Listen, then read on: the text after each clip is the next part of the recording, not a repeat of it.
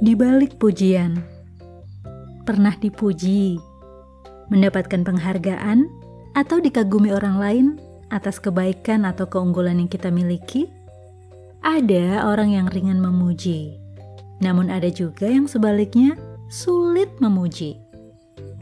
Di balik semua itu, ada latar belakangnya.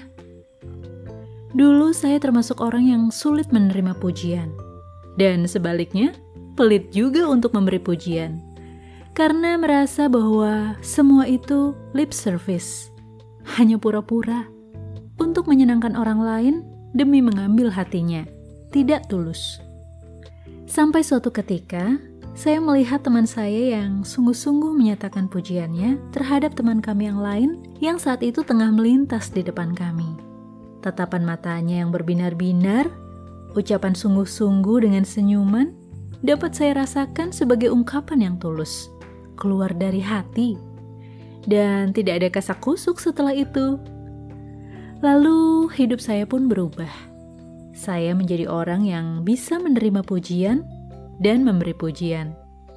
Namun di sisi lain, saya pun pernah mendapati seorang yang manis perkataannya, melambungkan hati orang yang dituju karena punya motif tertentu, supaya disukai, supaya mendapat apa yang dia mau, karena hati yang dipuji sudah melambung dan sebagainya.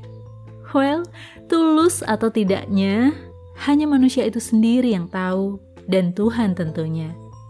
Namun, ada nasihat penting yang perlu direnungkan bahwa tidaklah baik makan banyak madu, sebab itu biarlah jarang kata-kata pujianmu. Memuji itu perlu tapi sampaikan seperlunya. Memuji harus tulus, bukan ada maksud akal bulus. Pujian yang tulus itu jujur, benar, ikhlas, dan sepenuh hati. Jika ada motif di balik pujian, sesungguhnya itu adalah muslihat. Ada siasat dan niat jahat. berhati-hatilah. Tak semua orang yang memuji perlu kita ambil hati. Yang terpenting, jaga hati. Pujian bisa menjadi motivasi, tapi jangan sampai pujian membuat kita tinggi hati.